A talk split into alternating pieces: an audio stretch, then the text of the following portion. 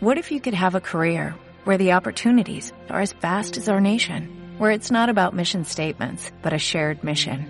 At U.S. Customs and Border Protection, we go beyond to protect more than borders, from ship to shore, air to ground, cities to local communities. CBP agents and officers are keeping people safe. Join U.S. Customs and Border Protection and go beyond for something far greater than yourself. Learn more at cbp.gov/careers. Las películas son más armoniosas que la vida, Alphonse. No hay embotellamientos ni tiempos muertos. Las películas avanzan como trenes en la noche, ¿comprendes? Fernando Galindo, un admirador, un amigo, un esclavo, un siervo. Lo siento, señorito, pero yo soy testiga de Jehová y mi religión me prohíbe mentir. Yo solo puedo decir la verdad, toda la verdad y nada más que la verdad. ¿Hablas conmigo? ¿Me lo dices a mí? Dime, ¿es a mí? Con cine y a lo loco. Porque estar cuerdos no es lo nuestro.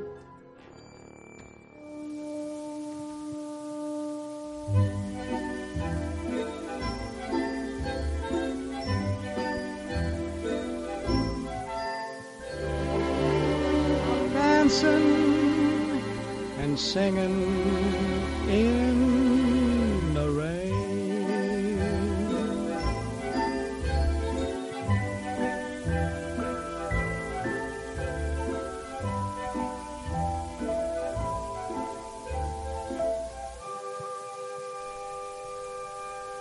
Bienvenidas y bienvenidos todos a un nuevo programa de Concine y a lo Loco.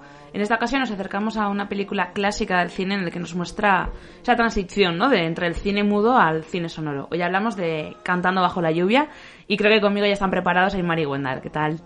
Hola, ¿qué tal? Buenos días, duchas frías. sí, Amaya, me parece muy mal que no hayas empezado cantando la Claro. presentación. Pues a ver, canta, pues canta tú ahora. Que cante Wendell, que tiene mejor voz. Por eso mismo yo no me abstengo a cantar. No quiero que llueva más. Que llueva y Ya cantamos llovido, bajo la lluvia. Bueno, Cantando bajo la lluvia, que explicamos de qué, de qué trata, Aymar. Vale, pues Cantando bajo la lluvia. Quien no conozca Cantando bajo la lluvia, pues eh, Que se vaya a cantar No bajo es la de lluvia. este planeta. me queda censurado por mí y mi persona. Hombre, que no la conozca tiene que ser porque no es de este planeta, prácticamente, ¿no? Sí, no conocerla. supongo. Conocerla al menos, al menos Eso la es, escena conocerla. de Singing in the Rain. Conocerla ya. Es una película de 1952 eh, dirigida por Stanley Donen y nos, eso, como bien decías Amaya, nos traslada al Hollywood eh, de 1928 en la entrada del cine sonoro y, y nos lleva a la vida del actor Don Lock- Lockwood, Lockwood, Lock- Lockwood. que es el, un galán del cine mudo, que ha sido galán del cine mudo junto a su pareja, digamos, artística Lina, Lina Lanno. Lina. Namón, Lamont. ¿Qué te pasa hoy? Tiene ser los apellidos. y nada, ahora eh, llega, entra el, el cine sonoro y se ve que después tienen un poco de... se tienen que adaptar, ¿no? Y pues Don cono- conoce a una actriz de, digamos, de teatro, que es Cathy, eh, y esta actriz, pues, eh, al final lo que hace es, bueno, pues hay una relación entre ellos, se mete también eh, eh, en este en este proceso de realizar una película, quieren hacer un musical, dado que eh, pues las interpretaciones en el cine sonoro no es igual que en el cine mudo y tiene que doblar también a la actriz principal porque tiene una voz que no puede que no puede eso. ah bueno y luego está este- perdón el personaje de Cosmo que es el amigo Ah, el amigo el de la- amigo de Don que es desde el principio entraron juntos en Broadway y tal haciendo musicales y luego fue Don el que el que tuvo más carrera igual digamos en, eh, en Hollywood pero que siempre está ahí no que es un poco extraño también esa, ese personaje no no creéis el de, el de Cosmo Sí, El del amigo. sí sí, es como, eh, no sé, es, sí, es un poco el sujetabelas en algunos momentos además. sí es- No sé, a mí me gusta mucho, ¿eh? Sí. El- Sí, trabaja, también. es impresionante. Mm.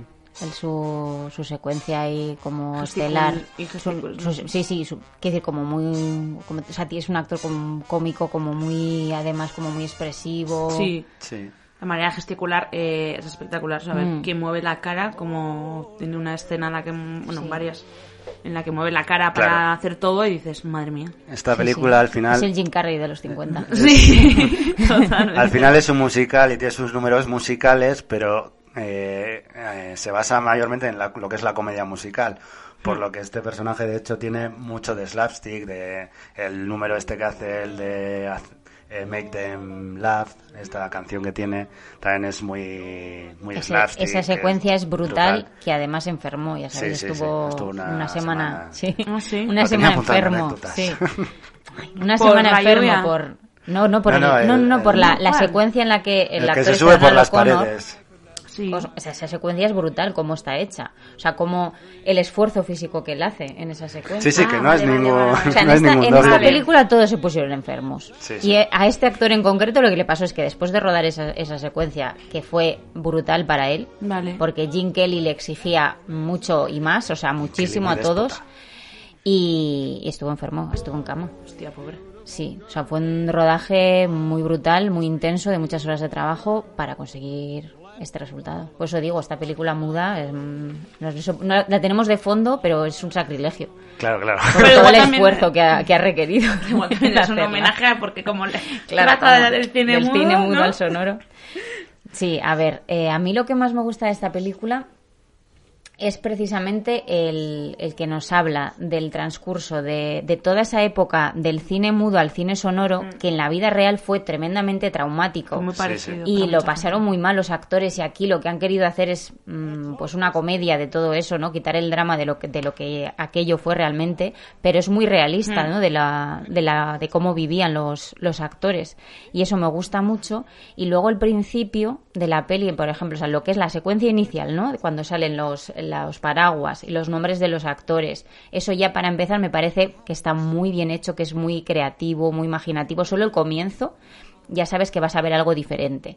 Y luego la secuencia eh, que viene a continuación, que es cuando presentan a los actores, al, al equipo técnico de la película y tal, al artístico, eso es muy de la época. Sí. O sea, si tú, por ejemplo, ves eh, pues presentaciones de películas, yo que sé, lo que el viento se llevó, si tú ves imágenes de la época, incluso en los años 50, películas como Gigante, que eran superproducciones, todavía seguían haciendo esas presentaciones en las que los actores salían de los coches, había un periodista a pie de calle al lado de la alfombra donde le- que les entrevistaba. O sea, eso se estuvo haciendo durante muchos años. Entonces, es muy eh, representativo de cómo era realmente la época en todos los sentidos. Y todo lo que cuentan tiene base- una base de realidad. Incluso todas las películas mudas de las que hablan están, os quiero decir, el decorado está inspirado en lo que realmente, en la película que realmente existió de cine Sí. mudo. O sea, está todo muy cuidado, muy, muy, muy cuidado. Muchas escenas de- se basan en eso, en películas de...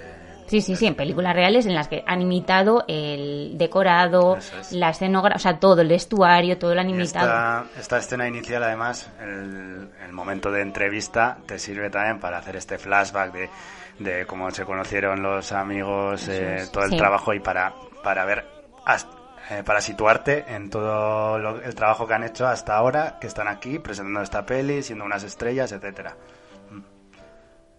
Sí, que además esta, esta- o sea, justo la escena esta inicial es, es bastante entretenida, digamos, porque, claro, Don está diciendo eh, como que todo iba perfecto, pero vemos esas escenas en las que la perfección no existía en realidad. O sea, no como todo se inventa de, no, porque íbamos a tal escuela, como tal. En realidad, pues estaban en un bar aprendiendo a tocar música y, y a partir de ahí salen de ahí. Sí.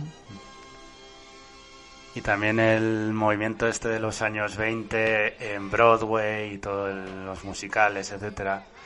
Y, y todas las escenas pues que tiene esta película al final es muy colorida también, Sí. eh, no sé, como muy optimista en general. Que eso, incluso cuando llueve, de hecho es el momento igual más optimista de, de toda la película. Sí, ¿Sabes? Esa canción de llover y cantar, Esa secuencia que no la querían.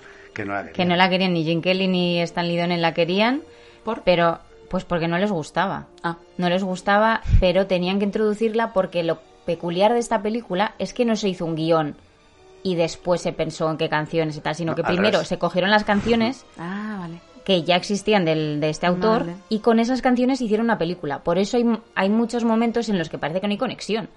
o sea, que Mm, dices, ¿esto cosas. cómo se encaja aquí? Entonces, es como una cosa un poco loca en el sentido de que han querido encajarlo O sea, no han hecho el guion y luego han adaptado las canciones, Ya. sino que las canciones las han adaptado a, a esta historia. Entonces es un poco loco en ese sentido. Entonces a Jim Kelly y a Stanley Donen no les parecía bien, no la querían incluir y fíjate, se ha hecho, se ha convertido en una de las secuencias más famosas de la historia.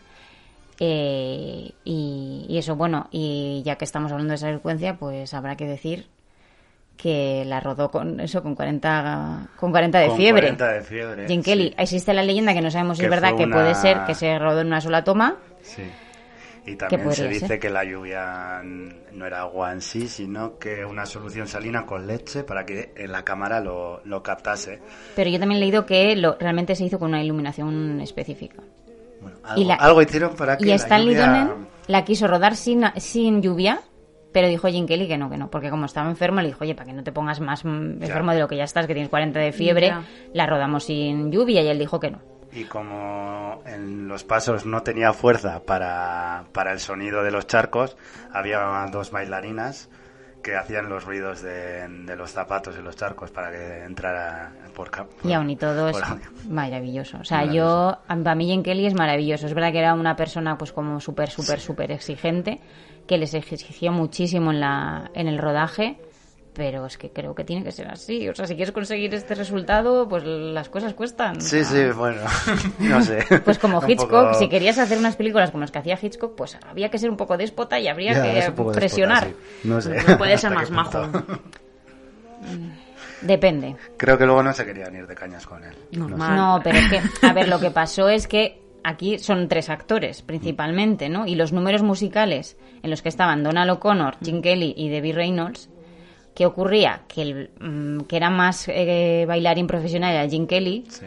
también Donald O'Connor, pero es que Debbie Reynolds era de sus primeras películas, tenía 19 años cuando hizo esta película, Claro. no sabía bailar. Tú imagínate que una persona que no sabe bailar le ponen a bailar con Jim Kelly. Pues quieras que no, o sea, es que es el infierno en el sentido de que cómo llegas al, al nivel que te van a exigir, pero es que es normal que te exijan.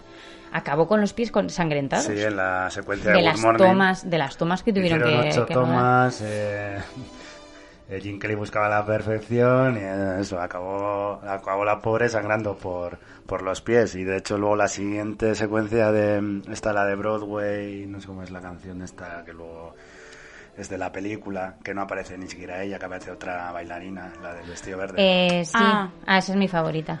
bueno, una de ellas. Sí, y, eh, Esa pues se ahí- llama Broadway Rhythm. Eso es, y allí va a salir y luego no salió. Y, y también el. Este, Cid Charis es esa bailarina, una bailarina brutal. El Donald O'Connor también. eh, en esa secuencia creo que se aparece un momento o algo así, porque tampoco iba. Ah, y esto es de los tres mosqueteros. Luego también deciros, es, imágenes que salen en la película son imágenes de, de otras películas, en este caso Los Tres Mosqueteros, que es una película en la que sale Jim Kelly. Sí, Ah, sí, claro. sí, sí. O sea, aprovecharon imágenes de Claro, claro. películas anteriores.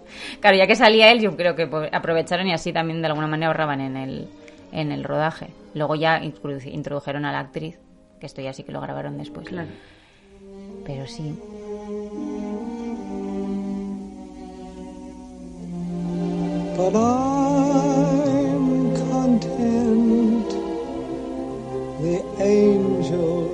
Must have sent you,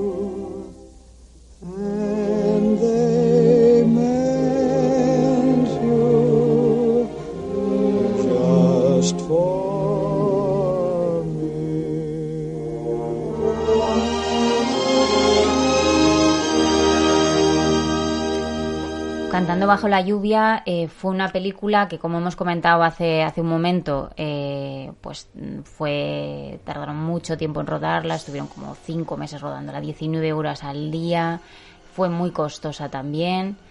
Eh, yo quería comentar, mm, o, mm, bueno, decir pues un, de- un pequeño detalle que me da mucha pena que esta película no esté rodada en, en Cinemascope en, en 16 novenos y se debe a que eh, bueno, Cinemascope es que bueno, empezó en el año 53, justo un año después de esto.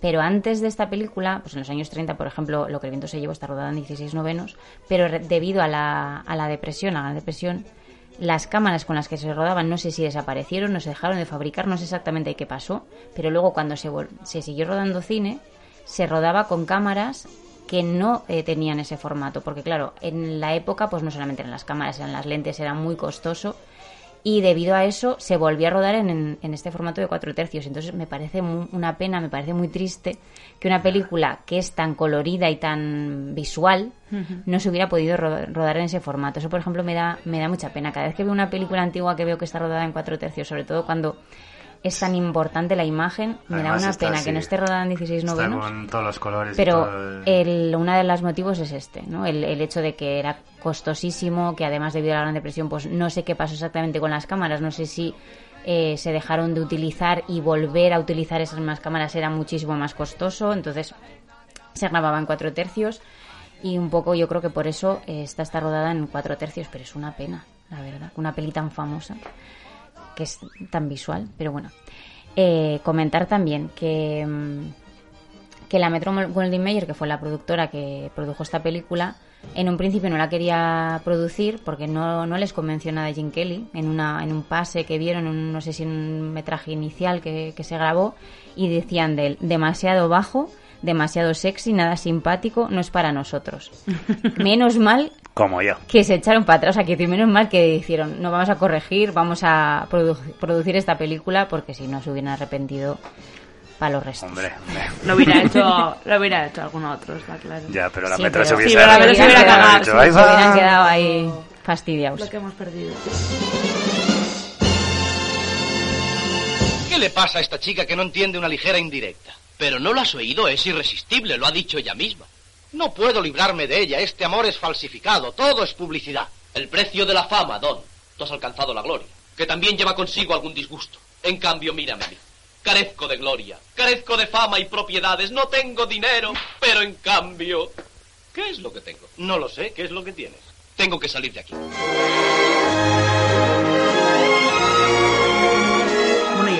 Mencionar que esta película, con todo lo famoso, y digamos que es, al final es un icono del cine clásico, eh, de premios poquito se llevó, ¿verdad? Pues es que, fíjate, solamente tuvo dos nominaciones a, los Oscar. Oscar, creo que fue banda sonora Y actriz secundaria. actriz secundaria Sí, eso es. de Jean, Jean Hagen. Hagen, que es la que hace de que no me De sale- De Lina Mont, de. Lamont, que lo hace brutal esa mujer, me encanta. Eh, y no se llevó nada y es increíble que una película tan famosa no tuviera mm, por lo menos más nominaciones, pero es que creo que en parte se debe a que el año anterior había ganado eh, este mismo autor, eh, Arthur, Arthur Fred, que es el, el músico, eh, por Un americano en París, que también es una película que Sí, de Jim, Kelly, Kelly. sí. Entonces yo no sé si fue en plan, no vamos a darle otra película que un poco es un musical con el mismo actor, no sé si fue por no repetir, Por no repetir. Ya. El efecto repetición, no sé si eso le, le pudo perjudicar, pero es que ni nominaciones se llevó. No, no, solo dos. Y luego en los Globos de Oro, por lo que estoy leyendo, se llevó el premio a Mejor Actor de Comedia, eh, O'Connor. Y luego estuvo nominado a Mejor Película, pero tampoco se lo llevó en los Globos de Oro. Pero sí, sí, es, re- es raro. le Pero la que ganó ese año nadie la recuerda. Claro, Está es que así. muchas veces pasa eso. Las- las pruebas. O sea, los premios Sí. al final, pues sí, eh, están bien para el momento de, ah, vamos a ver Sí, la pero que muchas veces los premios y Te bueno, antes después. menos, pero muchas veces los premios están pensados para promocionar una película Sí. y es curioso cómo en- con esta película han conseguido lo- el efecto contrario, porque no la han nominado casi, no le han dado premios, pero es súper famosa. Lo contrario que Titanic, porque era famosísima y le dieron mil Claro. premios, ¿no? Pero Sí, bueno, es. esta la ha pasado, ha tenido el efecto contrario al, al que no sé si es que el, el que querían o... Ver, pero vamos, les ha salido mal. Esta película es ya eh, por dos partes, ¿no? Digamos, por la parte cinematográfica. Eh, aparte de que cuenta todo esto de Hollywood, como película es, mm, yo creo que estructuralmente Dani, es redonda, es, es una película que queda en, el en la memoria y como musical, yo creo que Dicen cuando que tú dices, mejor musical cuando tú dices un musical, creo que no hay, yo diría que O es que en el si no primero es, que de- piensas. es en el primero que piensas, y no sé si, es que yo diría que es, sí dicen que es el Bueno, mejor. Sombre no de sé si- Copas o no sé si, hicieron alguna pero- con Fred Astaire también. Sí, claro, pero esta es como, como que abarca más. Igual el otro puede tener un punto más, pues de musical, puede que sea mejor o lo que sea, pero esta como que aglutina tan Claro. lo que es película Es que con ser musical. y musical. Exacto. O sea, es que a mí lo que me gusta de esta Eso película es. es. que en general cuando piensas en un musical parece que está más pensado el voy a lucirme y hacer unas Eso escenas es. musicales que a contar una historia. Esta lo que tiene de bonito para mí es que cuenta una historia que además me parece súper interesante, que es como ese tránsito del cine Sí. mudo al sonoro, además es desde un punto de vista cómico, entonces es muy especial por eso. Y además tiene secuencias, eh, secuencias de... mm, eh, musicales, que por cierto tiene muchísimas, tiene Sí. muchísimas más que otras películas, pero es que no se te hace pesada en ese sentido, ni piensas, joder, estoy viendo todo el Y rato no- musical. O sea, no te hace, no se hace pesada en ese sentido. Y que eh, van, van acorde, digamos, con la historia. Tampoco es que de repente se ponen a cantar porque sí y Sí, o sea que yo he visto que muchos muy- musicales que he dicho, sí, jo, qué esfuerzo, Que porque cuando ves guay, un que de musical repente- piensas qué esfuerzo eh, del equipo, el porque siempre el, el hacer unas coreografías, el preparar una escenografía, todo es muchísimo trabajo, pero muchas veces son películas que es como que le estoy viendo al actor que se está luciendo, pero no me dice más allá. Y Mm. esta película cuenta algo más. O sea, Sí. me gusta también por eso. Sí, yo no soy muy fan de los musicales, lo, lo admito. Y es verdad que, que no se me ha hecho cargante porque a mí, por ejemplo, muchas veces las escenas de musical me cargan porque es como mm, en muchos musicales pasa de se pasan de Sí. ahora por qué tienes que cantarme para decir mm, hola, ¿sabes? Porque a veces Que no está llega, la- al absurdo en algunos musicales. Y es verdad que en esto no se me ha hecho tan tan cargante. Es verdad que, bueno, pues no soy muy fan, entonces, bueno, pues no, no estaba tan... a Yo la no soy muy fan, ¿eh? No, Tampoco. No, no, no. No te pienses. No estaba muy a la espera de la escena musical, pero sí que es verdad que cuenta una historia como que, joder, pues sí que pasan cosas, ¿no? Como en algunos musicales que dices, mira, es que lo que pasa ya me da igual porque me he perdido con tanta canción. En este caso no me pasa eso. Pero tú, Aymar, si eres fan de los musicales. A mí sí me gusta. A mí el rollo de que de repente se pongan a cantar así porque sí, porque la vida... O sea, Hombre, a mí imagínate así ir- porque sí no me gusta. A mí Imagínate ir por, mucho. por la calle y de repente decir, pues me voy a poner aquí a bailar y todo el mundo se pone a bailar. Pues esto lo hicieron en internet con, no sé cómo se llama esto. eh, Los flash mobs y esas mierdas. esas mierdas. Sí, sí. esa- esa- esas modas. Uf. O sea, a mí en el- alguna película musical, a alguna me ha gustado, pero porque creo que es que no la he visto como un musical. O sea, no Claro. sé, es como que digo, vale, cantan o vale, bailan, Pero, pero... porque es película también más que... Eso es. sí. Claro, y esta, aunque tiene muchos números musicales, y es lo que, yo, lo que os digo, tiene muchísimos más que otras películas que, que en tu memoria igual es como que es mucho más musical que esta, pero es que como cuentan más cosas, a mí me parece que es muy entretenida. Y quería comentar que es- siempre ha sido una de las pelis que más le ha gustado a mi madre. Bueno, a mi ¿Ah, madre sí? le encanta. Bueno, a mi madre le gustan muchas pelis, pero esta Mm. película le encanta. Oye, pues la- le dedicamos el programa, haberlo dicho antes. ¿No? Le dedicamos el A programa. ver, le gusta mucho, pero le gustan muchísimas pelis, es muy cinefila tampoco. Pues es que- el programa dedicado a tu hija, madre. pues. De ahí viene Siempre entonces... le gusta mucho esta peli. Es que encima es muy divertida. o sea, Sí.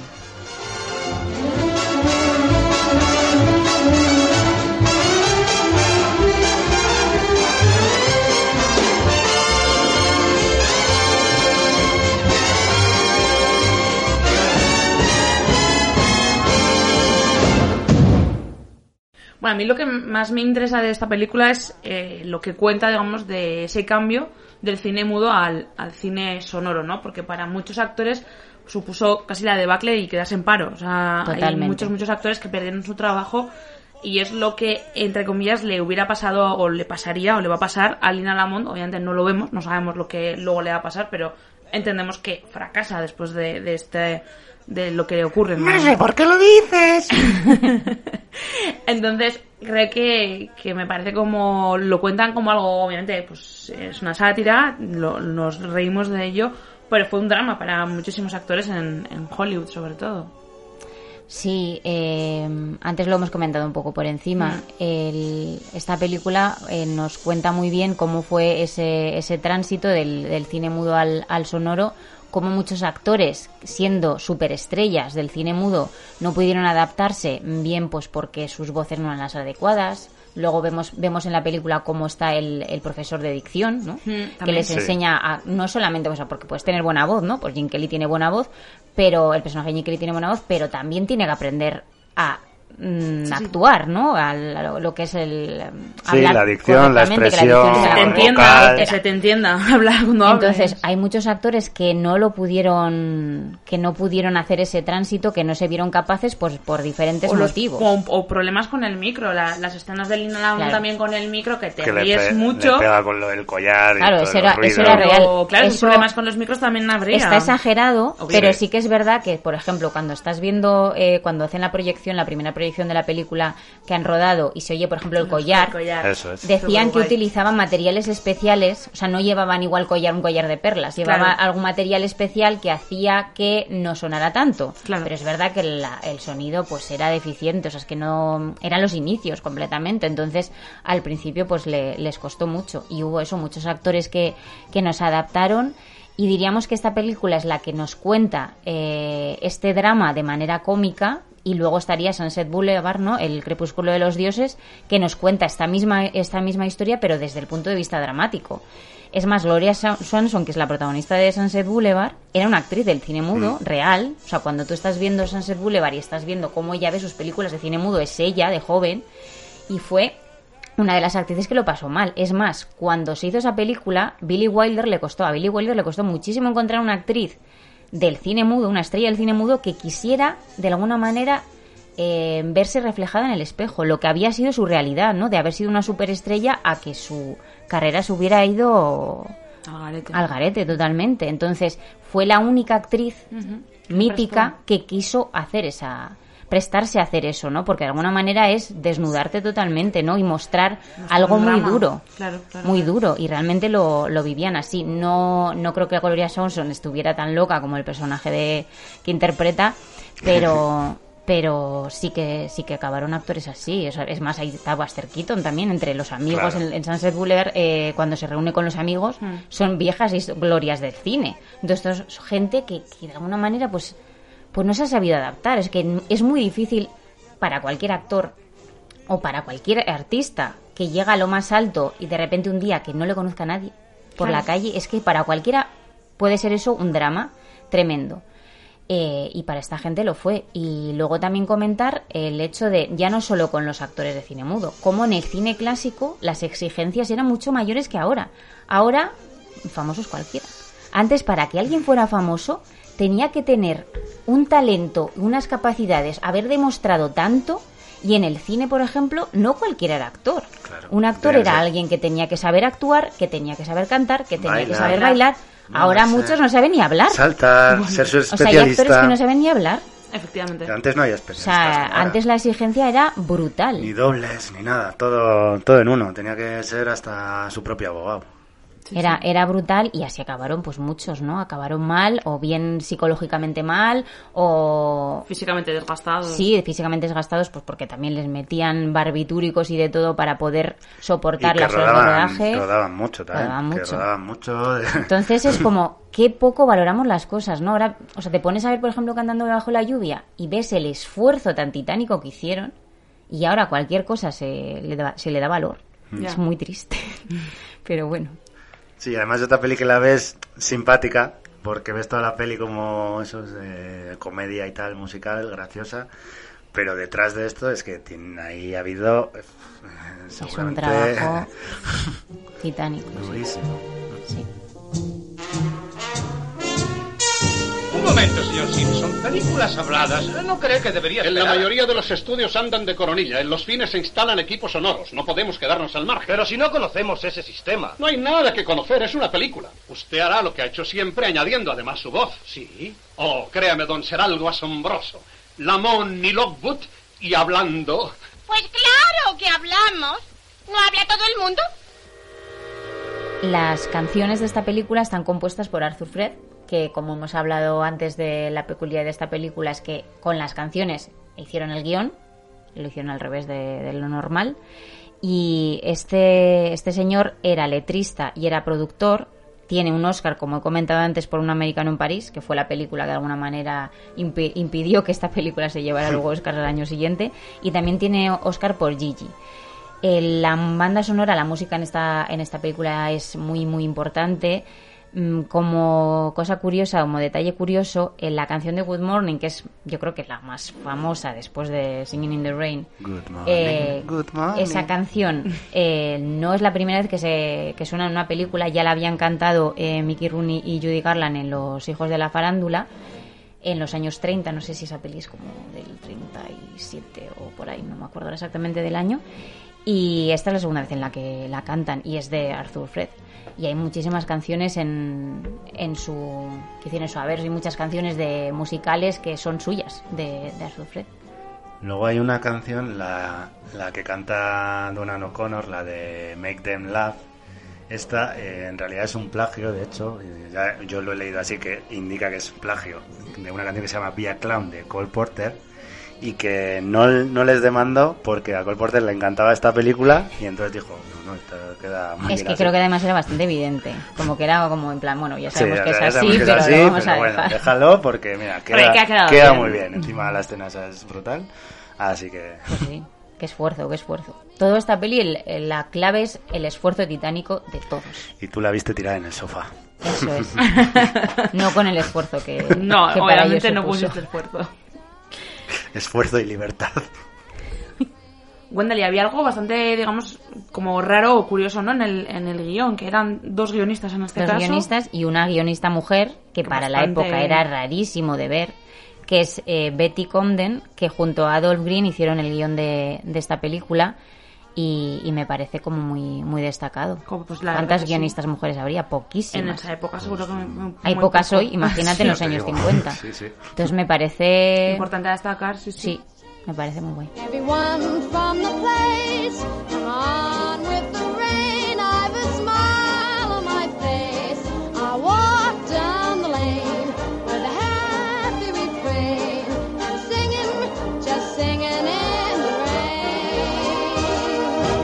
Los directores de Cantando bajo la lluvia son Stanley Donen y, Jane Kelly, que los dos parecía que iban a la par. Los dos coreógrafos, bailarines, los dos dirigieron esta película, han dirigido más películas, no esta, esta no es la única, también dirigieron Siempre hace buen, buen tiempo y la otra película era Un día en Nueva York.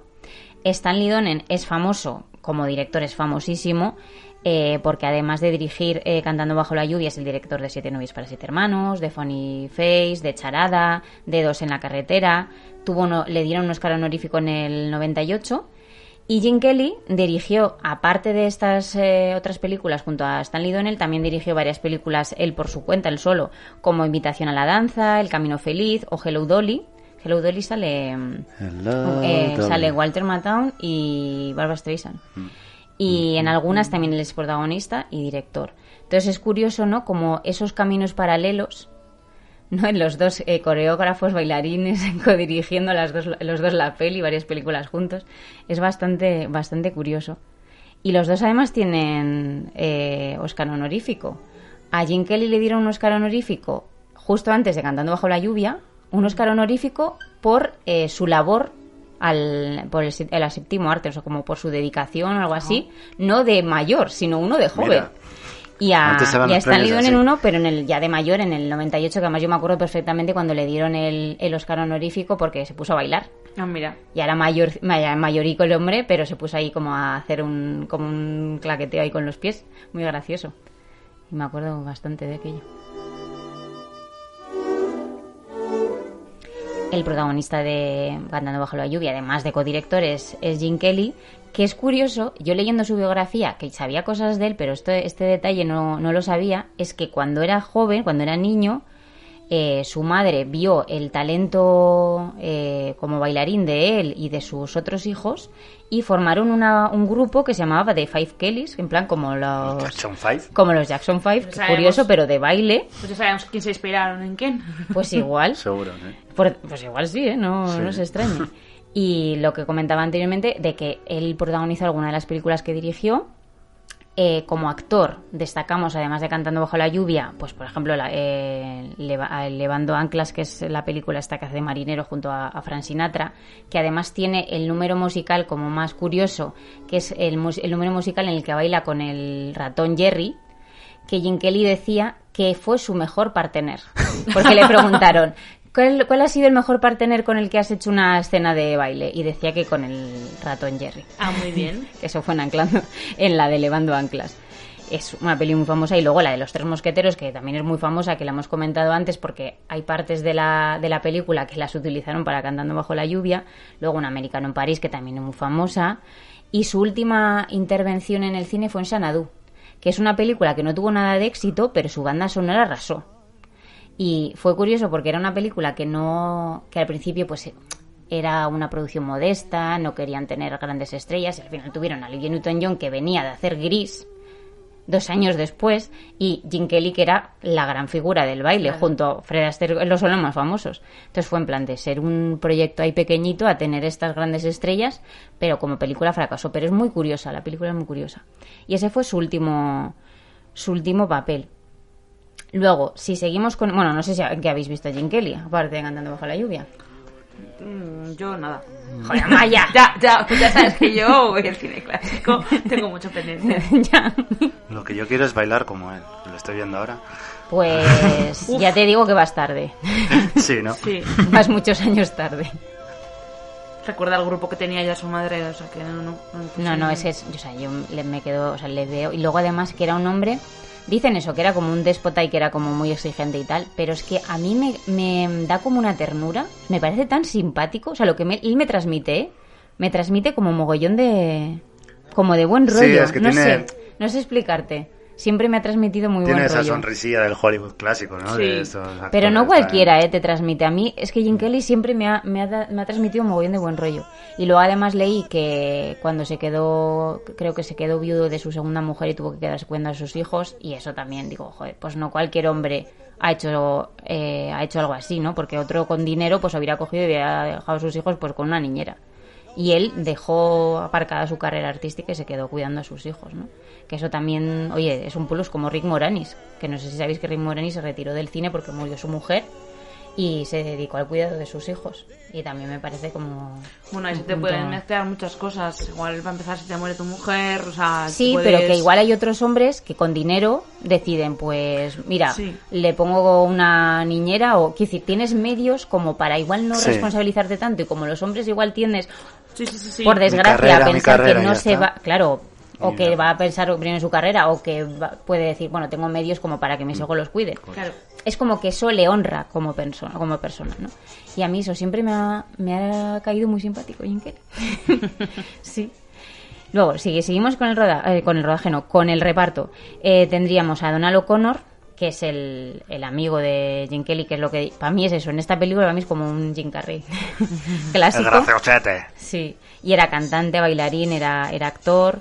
eh, y hay un dato curioso que yo no sabía, que el pobre, por decir, decir pobre porque, era conocido, aparte por este papel, porque era el protagonista de la película Francis, de la mula La Francis. mula Francis. el protagonista de la mula Francis, que el pobre, como la película tuvo tanto éxito, le obligaron a seguir rodando una película anual de la mula Francis, Eso te iba a decir, que es una montón, mula ¿no? que habla, una mula parlante con la que habla el protagonista, y le obligaron durante varios años a hacer ese papel protagonista. O sea, lo tenían esclavo ahí con la mula Francis, que dice, qué pobre. Estas cosas, ¿no? De los contratos con las Ya, con las con los estudios. Y, y eso, bueno, eso es lo que yo destacaría. Luego, mm, bueno, no sé si habéis visto en algo más a Donald O'Connor, porque yo aparte de lo de la mula No, Francis, no, no. que sé que es muy famosa la mula Francis, pero no, Pero nada más. no lo conocía. Y bueno, luego seguimos con Debbie Reynolds, que es eh, actriz y cantante que falleció hace, falleció hace, más, hace pocos años. Y eh, estuvo trabajando casi hasta el final. Hasta el- casi hasta el final de sus días estuvo trabajando como actriz. Además de Contando bajo la lluvia, también rodó La conquista del oeste, Perdidos en la gran ciudad. Salió en la serie Vacaciones en el mar, que es muy famosa. En In and Out, por ejemplo. Eh, y bueno, aparte de ser la actriz, yo creo que lo que más, por lo que más la conocemos es por ser la actriz de Cantando bajo la lluvia y por ser la madre de Carrie Fisher. Claro. Claro. Y que por eh, desgracia tienen eh, una unión en su cuando fallecieron, porque primero falleció Carrie Fisher y al día siguiente o a los dos Sí, días murió poco, su sí, madre. Murió Debbie Reynolds de pena. Porque Sí. la muerte de Carrie Fisher fue muy, muy inesperada Mm. y su madre cuentan que murió de pena. Que Pues- Debbie Reynolds murió de pena. Y a mí, yo hay muchas imágenes que conozco de ellas de pues cuando Carrie Fisher era niña y hay una fotografía que me encanta que está Carrie Fisher sentada en un banquito mirando a su madre hacia el escenario es una foto preciosa y ves a su madre en el fondo Sí, en el es. escenario como, como contaba Carrie Fisher cuando era niña que la admiración que tenía hacia su madre no que era fascinación lo que tenía por ella y claro, es esta cosa, ¿no? Decir que, que curioso cómo luego la muerte les ha unido, ¿no? Como ha muerto una y la, y la, y la madre ha muerto después. Y eso es lo que ahora mismo, a día de hoy, pues más te acuerdas de ellas, ¿no? Porque el, han tenido esa unión. Comentar de Debbie Reynolds que en esta película, bueno, le hemos comentado antes, era jovencita, 19 años, eh, no tenía las habilidades eh, pues para bailar y ni las vocales. eh, y en este caso, en la película, que es al revés, que es la, la actriz de, que hace del, o sea, la- el personaje de Lina no tiene Sí. voz y la dobla ella, el personaje de, de David Reynolds. Y eh, en realidad fue al revés, porque el personaje de David Reynolds pues no tenía no tenía tenía unas limitaciones vocales y era el, el personaje de, o sea, la actriz Jane Hagen, Hagen. Hagen, Hagen. Hagen. como el helado Hagen Dazs. O sea, que era al revés, Era al digamos. revés. O sea, de lo que aparece en la era ella la que le doblaba. Entonces, y luego también creo que leí que para esta escena del Good Morning, eh, que fue Fred Astaire que le hizo como Sí, sí, clases Fred- intensivas. Claro, porque para- como le tenía, la tenía, pues eso, martirizada, esclavizada. Sí. Cuentan que llegó a esconderse, no sé si fue debajo de un piano o algo así. Entonces fue, Fre- fue Fred Astaire a rescatarla y le dijo, claro, Fred Astaire también le dijo, dice, es que esto es el baile, es que el baile tienes que sudar. O sea, que si te sangran los pies es que es normal, es que en esto consiste. O sea, si tú quieres tener hacer un número musical a la altura, te tienes que esforzar. Entonces fue Fred Astaire el que le, el que le La ayudó. fama cuesta. fama ¿eh? cuesta. Con sudor, ¿no? Pero de verdad. Sudor, sangre y, Sí, y lágrimas. lágrimas. y bueno, hablando ya que estás hablando de Jen Hagen, pues yo también querría destacar, la, destacar a, a esta actriz porque me parece que está maravillosa, porque además cambió su, su voz completamente para, para esta película. Está genial. Sí, sí, sí. Está genial, te crees que realmente habla así. Y, y yo esta, esta actriz la he visto en dos películas, que una es La costilla de Adán y la otra es La jungla de, asfalto, que en La costilla de Adán hace un papel, papel completamente distinto, porque esa es una película que, fíjate que es una película de los años 40, y habla un poco de, del machismo. Es una película protagonizada por, por Catherine He- Herbury mm, Ay, madre mía, el que era su partner, pero no me sale el nombre. Spencer Tracy. Eso, Spencer Tracy, que además era eh, la pareja eh, en la vida real y en muchas de las películas de Catherine Hepburn, que no me conseguí acordar. Y bueno, en esta película los dos son no son abogados y defienden en un juicio, cada uno una- por un- una postura distinta, digamos, uno al hombre y otro a la mujer. ¿Qué ocurrió en, este, en, en esta situación que ocurre en esta película? Pues que un hombre le es infiel a su mujer y su mujer, desesperada, intenta matar al marido con una pistola. Entonces, eh, lo que se intenta explicar desde el punto de vista del, de Spencer Tracy es como que el hombre es po- un pobrecito y, Ca- y Catherine Hepburn lo que quiere explicar es un poco cómo la mujer está dominada por el hombre, un poco, pues eso, intentar contextu- contextualizar y explicar cómo están las mujeres y está muy guay en ese sentido porque los dos se quieren mucho en la película, ¿no? Son una pareja que se quiere mucho, pero luego tienen pensamientos muy distintos y eran un poco así de verdad porque Spencer Tracy era muy conservador en la vida real y Catherine Hepburn era mucho más liberada.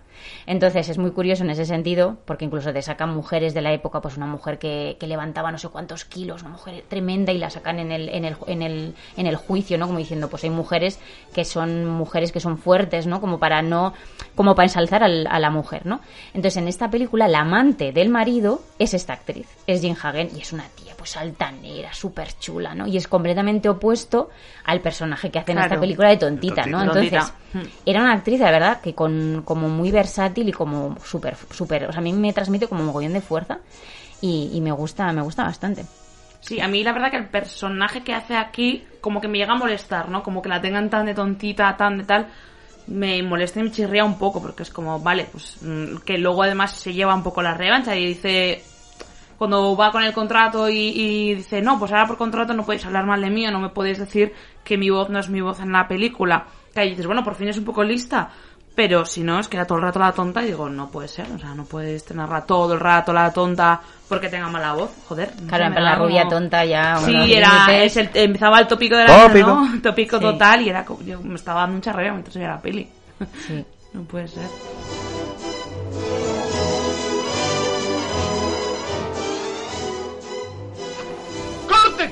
Pasa, Dexter?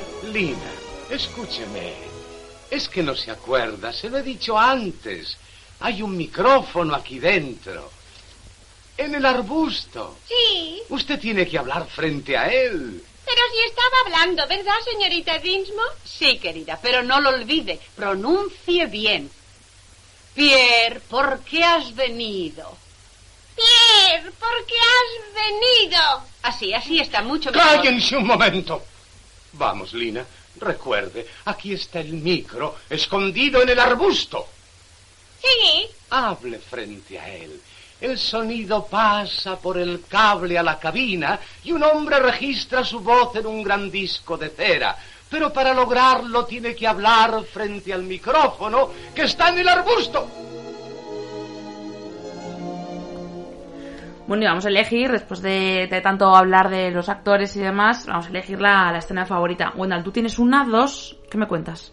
A ver, yo habría elegido, eh, antes de repasar la película, hubiera elegido la secuencia en la que están rodando la película, eh, esta prueba de, de película sonora, Ujú. que la graban tan mal que el micro no saben dónde ponerlo, que se le ponen ahí un- flor. una flor gigante en, en la solapa para ponerle el micro. Bueno, eso me parece muy graciosa, pero es que repasando otra vez la película, me gustó tantísimo el número musical de Broadway Ring, que es el que hace Jim Kelly junto a, a que es este eh, que es este momento en el que él le ve a ella y de repente están en un escenario como daliniano, en el que hay unas escaleras así rosas, un paisaje ahí como eh, la, la inmensidad y ella baja con ese vestido, esa tela blanca que además le da el, el viento de una manera perfecta, que en ningún momento, o sea, quiero decir que ondea como tiene que ondear. En el momento que ellos se abrazan, la tela les envuelve, porque además luego ella era mucho más alta que él y tuvieron que hacer así trucos para que la altura no se notase. Vale. Entonces está todo como muy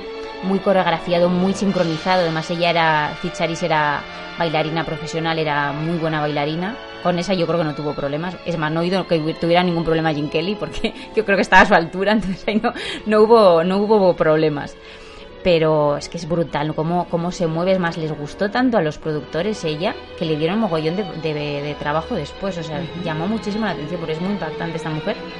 Y es curioso el que ella tiene un eh, premio Guinness por ser la persona por la cual han valorado con ma- por más dinero, han asegurado con más dinero sus piernas. Se consideran las piernas más valiosas de la historia, porque fueron las que se aseguraron por, por más dinero a raíz de esta película. O sea, que es brutal. Sí, sí, sí. Entonces, claro, y luego la ves, o sea, yo me gusta mucho eh, cómo está hecha la, la secuencia, cómo ellos se, se mimetizan y luego ella es que me encanta, o sea, los movimientos de ella, su- mirarle las piernas, o es que son brutales. Me encanta. Mis piernas no las aseguraría que me hago un Uy, veces. no.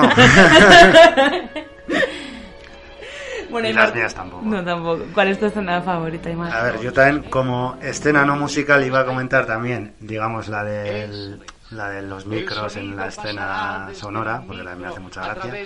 Y como escena musical es que me parecen todas, a mí me, me encantan todas, ¿eh? todas las escenas musicales, pero justo ahora que la estamos viendo, pues voy a decir mira. la de Good Morning, porque me, me encanta cómo juegan con todo el mobiliario, todo el baile, además entre los tres al final, que, que no es uno ni dos, sino son los tres protagonistas, digamos, los que... Y lo que sufrieron, ¿no? Y Piensa. lo que sufrieron también. Sí, la veo ahora ella sangrando de los pies. Riéndose, Sí. pero en realidad en el fondo. Eso es. No, no, y además es una escena que, bueno, igual es para ponérsela un lunes por la mañana, ¿no? Antes de ir a trabajar, diciendo, venga, que sí, que no. Vamos, Venga, que voy sí, bailando good morning, good morning. No, toda la semana queda. ¿Y tú, Amaya? Pues yo me, me parece, o sea, me gusta mucho la escena del inicio para poder entender todo, pero eh, me quedo con la escena en la que Don Laudau está justo ya cuando acaba la fiesta de- del principio, o sea, se va del, del estreno de la primera película, eh, de repente tiene que huir de sus fans de manera Mm, loca, porque le Ah, sí, rompen la chaqueta, Sí, todo. Y me gusta mucho cómo cae en el, co- en el coche de Katy eh, Serlen y de repente dice, ¿pero tú quién eres? Me suena tu cara, creo que eres un delincuente. Y de repente ya la policía le para y, y ya dice que, que es actor y nos dice ella, ah, eso me suenas. Pero como que la primera reacción en plan, me suena tu cara, seguro que porque te he visto en el periódico de mm, Se Busca o algo, ¿no? Es lo que lo primero que se le viene. Y me parece una escena como bastante, bastante divertida, bastante curiosa en la que dices, ¿qué ha pasado aquí? Y el final, ¿no? Cuando se queda sin chaqueta. Claro, sí, sí, sí, que se queda sin chaqueta. Y nadie va a decir la escena de Pues Singing no. in the Rain. Ya, ¿eh? No, pues fíjate, no es mi favorita. Fíjate que pero es la más icónica y Es es, icónica. de hecho es eh, según he leído también que un tercio del presupuesto de toda la película se gastó en, en, ese, en esa escena no sé si es por el rollo de la lluvia las luces las cámaras o la medicación Pues de la fiebre pero no sé por qué En la pireta, Pero estaba sí, sí, claro. sí. pero muy bueno esa al final es la, la que más icónica queda no así que habrá por lo menos la comentamos Singing in the Rain. I'm singing in the rain, just singing in the rain. What a glorious feeling, I'm happy again. I'm laughing at clouds so dark up above. Bueno, estamos ya terminando. Vamos a dejar de cantar bajo la lluvia porque va a llover más. Así que vamos con el fuera de carta. Eh, ¿quién, ¿Quién va? A ver, pues yo misma. Eh, yo quería recomendar una película de la que he hablado cuando hemos hablado de Jim Kelly, que es Xanadu, porque es un poco cierre, ¿no? Fue la última película que él hizo. Es una película... mm, Pero has que- dicho que fue un poco fracaso la sí, película. sí, sí, fue un fracaso, Vale. pero quería igualmente recomendarla porque su banda sonora es brutal, me encanta, y visualmente, aunque es un poco una castaña de película, o sea, la historia, el guion es un poco malo, Vale. pero me gusta mucho visualmente porque es el inicio, es la película es del año 80 y es el inicio un poco de, de los 80, ¿no? Es esa locura, ¿no? El, eh, va, fíjate, Jim Kelly en patinetes, o sea, en patines de ruedas, eh, luego pues el, el rollo de que, o sea, cómo van vestidos y es una historia súper loca y llevan hombreras, luces de neón, o sea, es todo como, como súper loco y la quería, la quería recomendar por eso, porque fue como el final de su carrera. Y, y porque luego es ese rollo ochentero y me apetecía y es musical. Pues aunque él se negó a... O sea, él, él aceptó el, el- el rodar esta película con la condición de no hacer ningún número musical, o sea, no bailar. Ah, Es la condición que puso, pues estaría cansado. Supongo, porque diría, mira, yo Hasta accedo si queréis hacer esto, pero claro, el bailar eh, requiere mucho esfuerzo, entonces... A mí que me Creo que aparte de... Me suena que aparte de, de alguna escena que está ahí patinando un poco con los patines, no... Joder, Aymar. No baila. Y te llama la atención también, porque Perdón, es estás que me he viendo a Jim despistado con el chiste de Aymar. ya mayor, ya, ya mayor, y estás esperando verle bailar. También es curioso. Pero bueno, ya os digo, ahí Louis Newton John, la canción de Xanadu, que es tan famosa. Xanadu, tin, tin, tin, tin. Teníamos que cantar, claro que Cuéntale, sí. cuéntale esa cantarina. En Es que solo por ver esa secuencia- Radio Fórmula. Y yo canto esa canción un montón, así que... Pues nada, pues Xanadu, con recomendación de Wendell. Eh, ¿tú también vas a cantar? ¿Quieres decir algo? Yo quiero cantar. ¿Quieres cantar? Sí, como Bárcenas. Eh, yo voy a recomendar una película que es del 2007, que no es musical como tal, pero sí que está relacionada con la música. Se llama Once, es una película que está rodada mm, así como muy sencillita, muy pequeña, eh, eh, dirigida por John Carney, rodada en Dublín. Es sobre un músico callejero que se dedica pues, a, tocar por la calle y luego tiene sus propias canciones, etcétera, y luego conoce a una chica que vende rosas también por la, o vende flores por la calle, pero que también tiene esa inquietud artística que toca el piano y hacen ahí un dueto en, en una tienda de, pianos y a ver es- no tiene mucha historia más que nos conocemos y la música, inquietudes, vamos a grabar un disco entre los dos tal y sabéis medio historia de amor, amistad ahí que, que tienen. Pero luego tiene una, una canción que es la de Falling Slowly que ganó el Oscar, que es eh, una- un clásico y la verdad es que es una peli que está bastante guay. Y del director este también tiene películas así como musicales de Sing Street, Begin Again, y estas así como... Ay, bien, bien. Está, está chula. Y esta pues es, es sencillita, es la primera que hizo creo. Es bastante... Está rodada casi, no sé con cámara en mano, así súper muy callejera todo, ¿eh? Pero, pero está guay. Nos la Así apuntamos. recomendada. Perfecto. Pues yo voy con una que está en cartelera, que podemos ver en el cine, que la vi en el Festival de San Sebastián y la verdad que, que bueno, me, fue la que más me gustó. Se llama Druk en danés, Another Round en inglés y al castellano le han pasado otra ronda de Thomas Winterberg. Otra ronda, jefe. bueno, va mucho de vamos a tomar otra ronda. Eh, porque aquí lo que quiso o ha querido hacer el, el director danés es eh, poner a cuatro personas, a cuatro profesores, eh, ante un experimento de estar siempre en un estado etílico, es decir, tener un porcentaje de alcohol siempre en sangre para que la vida pues se vea como más divertida. Eh, ¿Qué es lo que pasa? Bueno, pues que el experimento es peligroso. Entonces, bueno, pues vemos los riesgos y vemos el drama también que pueda acarrear el, el peligro del alcohol y también sobre todo es que es un continuo de tener que beber todos los días un cierto porcentaje para eh, ver la vida de otra manera. Entonces creo que es una, un- una película que, que lo, lo petó, lo creo que lo va a petar y que además es que creo que hace una reflexión sobre el- la, so- la sociedad del alcohol súper interesante y, y a mí me encantó, así que recomendación. La tengo que ver, sí. Sí, sí. Bueno, y vamos despidiéndonos. Y Wanda, cuéntanos, que creo que tienes, estás bastante emocionada con, con nuestro próximo programa. ¿De qué vamos a hablar? A ver, en el próximo programa tenemos que hablar ya del director que yo más amo, que es François Truffaut.